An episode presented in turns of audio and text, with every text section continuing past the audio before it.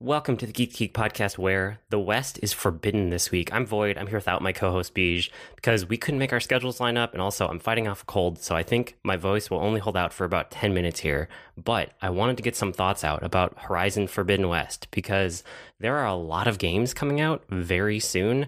Elden Ring is out like tomorrow as of recording this. And then we have Kirby right around the corner. We have Triangle Strategy, which I'm excited for. There's a bunch of games coming out in March, not to mention all the other ones that just came out in February. And so I feel like if I don't get this recorded about Horizon Forbidden West, I don't know when I'll get back around to it, um, which maybe says something about where I am with the game. But I do like it as a game. And I think it's really good.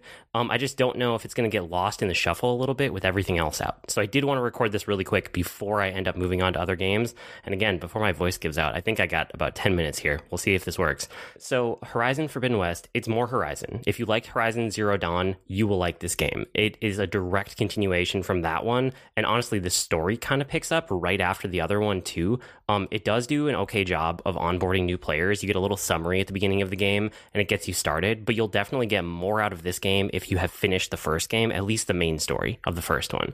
Um, but Horizon Forbidden West feels a lot like the first game, but with a lot of quality of life improvements, which I really appreciate. Um, this one probably starts a little bit too slow for me anyway. I wish it got to the open world and that core gameplay loop faster because the core gameplay loop is really good, just like it was in Zero Dawn. Um, but there's a long intro to this one, really to onboard new players, so I get why it's there. But I just wish that that was tightened up a little bit and you got to the true open world faster because really there's there's an intro sequence that takes you maybe an hour, maybe an hour and a half, and then you get into a kind of open world area that gives you a taste for it, but it's not the full open world, and you're probably stuck stuck in there for another like six ish hours, six to eight hours before you really get into the true full open world. Um, but outside of that, like the game is really solid. The production values are fantastic. I mean, it shows off what the PS5 is capable of, and everything I'm hearing, it looks really good on PS4 or PS4 Pro as well. Um, it's not a true next gen exclusive because it's still on PS4, but that's okay. You know, it's a Sony first party title. It shows off the system. It looks amazing. Um, it's probably one of the best games I've seen this year, and it's one that uh, I kicked over into performance mode and it's one that I definitely noticed the difference between 30 and 60 frames, which is something I feel like I don't normally. I'm not able to tell the difference that often. This is one where I definitely could, and it looks great in that performance mode. And overall, I mean, it's a really good map game. So if that's what you're looking for, I know we've talked about this in the past, right? A map game being something like Assassin's Creed is kind of the prototypical one I think of, where you have this huge open world map with lots and lots of icons, and you can go visit all the icons, and they give you different activities, lots of different things to do, and there's tons and tons of content, right? Um, so if you are looking for something where you can go mess around in the open world, um, it's a really good podcast game for that too. You know, I love throwing in a podcast or an audiobook and then just kind of messing around in an open world. And then when you want to, you can go concentrate on the story, you know, and actually like focus in 100% on the game. So I've been kind of going back and forth between those two modes. Like I'll pop in a podcast and I'll just mess around in the open world for a while, and then I'll switch over and I'll do story and I'll push that forward. Um, but there's lots of icons on the map to run around and complete if you want to. Otherwise, you can always just kind of crit path the game, and it doesn't seem like it's forcing you to do the side activities. Like you can definitely critical path this and be okay from like a leveling standpoint, based on what I'm seeing anyway. Um, all of that said, the enemy designs and the enemy encounters are still like the highlight of this game. And those are the giant robot monsters. And often they're giant robot dinosaurs, which is even more fun. Um, but they're giant robot, sometimes they're beasts, sometimes they're dinosaurs, sometimes they're prehistoric creatures, but they're giant robots and you get to fight them. And that is the core gameplay loop that is so fun. Um, it's a lot like the first game, but a little bit better. Um, you know, no, more encounters, more abilities, more weapons, more chances to do different things. I also like the accessibility features they've added. I actually went into the settings and I ended up customizing my difficulty, not because I needed it to be super easy, um, because it, it ranges. I think you can go like hard, normal, easy, story, which is even easier, and then custom. And so I went down to custom, but then I bumped my difficulty up for combat a couple levels. But I just wanted to see all of the options in the custom difficulty menu.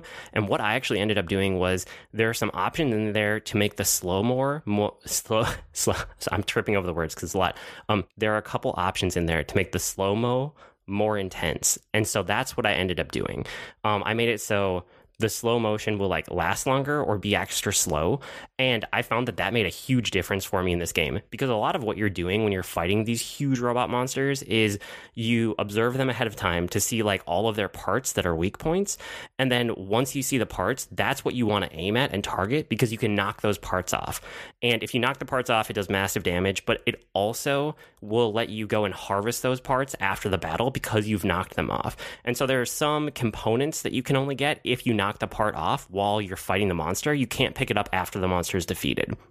So there's kind of that push and pull to it. Um, and there's a whole other sets of weapons. Like mostly I'm using the bow and arrow because I find it fun.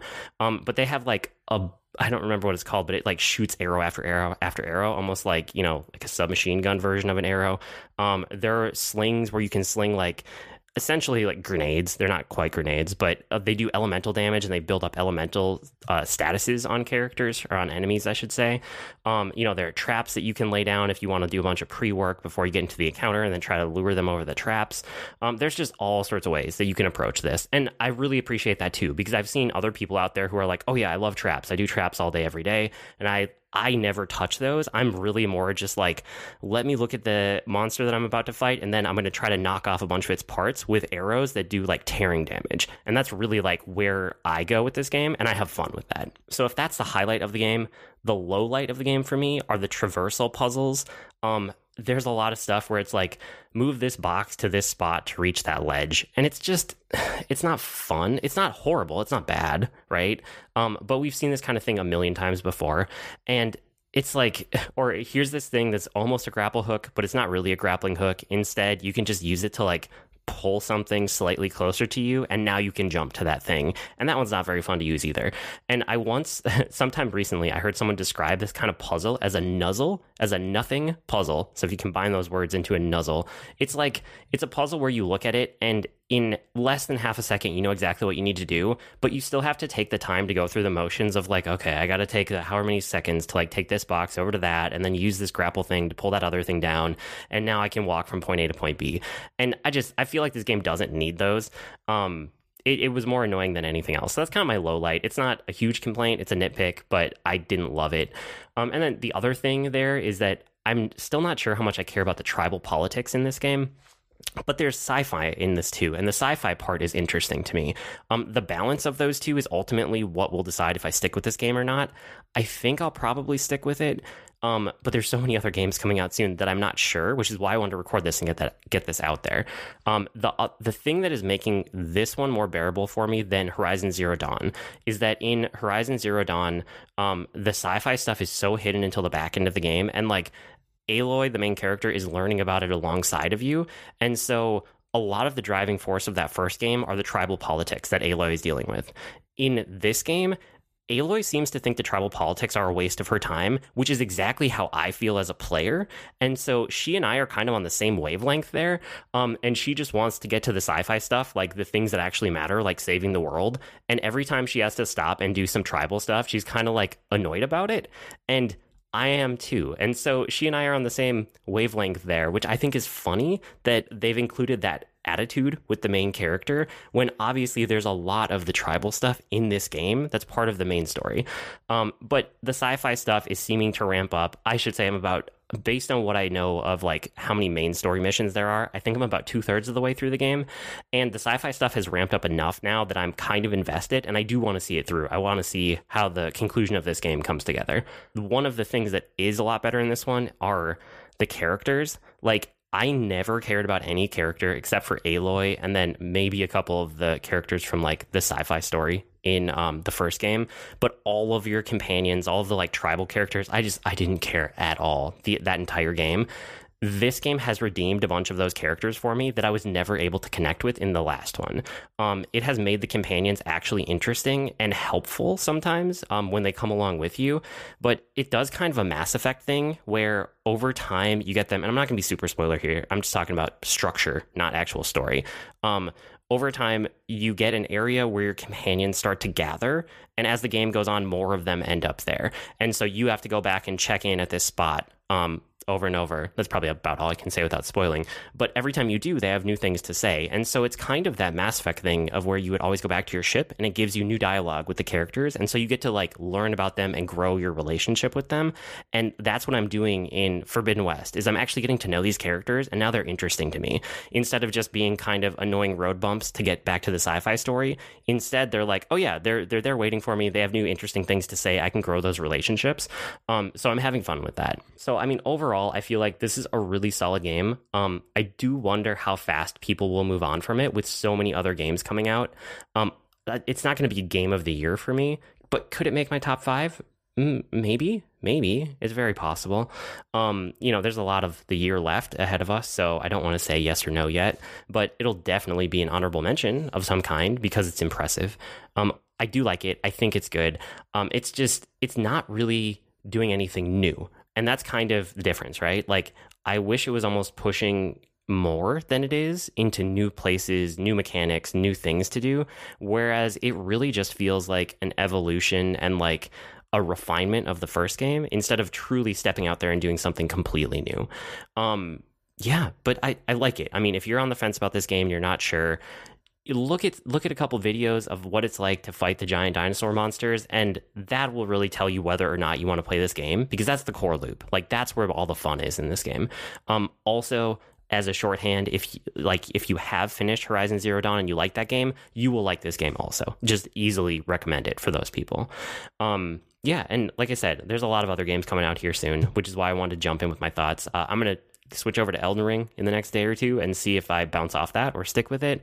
And then, yeah, we have Kirby coming up. We have Triangle Strategy coming up. We have, I don't know, there's just a bunch on my list stuff like Chocobo GP that I actually do want to check out. I know Advance Wars is right around the corner, and then we're into summer, and there's stuff like uh, Nintendo games like Mario Strikers coming out. I mean, um, we don't even really know what's in the second half of the year yet, but even just in the next couple months, uh, there's there's a ton of games, and it feels like a lot of them are crammed here into February, March because a lot of companies' fiscal year ends in March, so they try to get games out before the end of the year. Um, so we get this little surge of games here. So that's probably it for this week. Um, I don't have it in me to do weekly geekery. I can feel my voice starting to give. Um, but I will say we are part of a network. We have podcasts, we have streamers, we have the Geek to Geek Media blog, all that and more at geektogeekmedia.com. Um, that's probably it for me this week. You guys can write to us with comments, suggestions, or feedback. Our email address is geektogeekcast at gmail.com or reach us on Twitter at geektogeekcast. We have discussions on Slack and Discord. You can get all of those links at geektogeek.com, um, geektogeekmedia.com, excuse me. I blog at agreenmushroom.com and you can find me at grnmushroom Mushroom. That's Green Mushroom without the E's on Twitter. And I'm also on the Disney Forever podcast where we watch and react to a different Disney movie every week. Unless my voice is giving out, we couldn't actually record this week. Um, and then BJ is on Twitter at Professor Beej if you want to get him over there. And he's also on the Dragon Quest FM podcast. I, have been Void without Beej this week. Uh, that'll do it for this week. Hopefully, we see you next week, if not two weeks from now. But we'll be back soon. Uh, whenever we get back around to it, our schedules are a little crazy at the moment.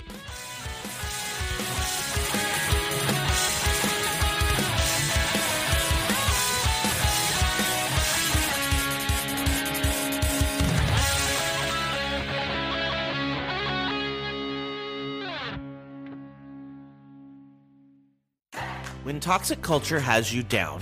When you're just looking to laugh and have fun. Kick back and enjoy watching a video game. Or just make some new friends. It's time to visit the Geek to Geek Media Network, a community of podcasters, streamers, and bloggers. Well, more of a family than a community. All dedicated to geeking out about the things we love. Things like video games, Star Wars, comics, movies, K-pop, Disney Plus, Keanu, Keanu Reeves, new, or whatever our community decides is the next best thing. That's right. We have a great online community on Slack and Discord where we chat about our weekly geekery with listeners and viewers. And each other. Yep, and each other in real time, and we can't wait for you to join us. So come check us out at geektogeekmedia.com. And escape toxic fandom for something much more. Keanu? Yes, Keanu.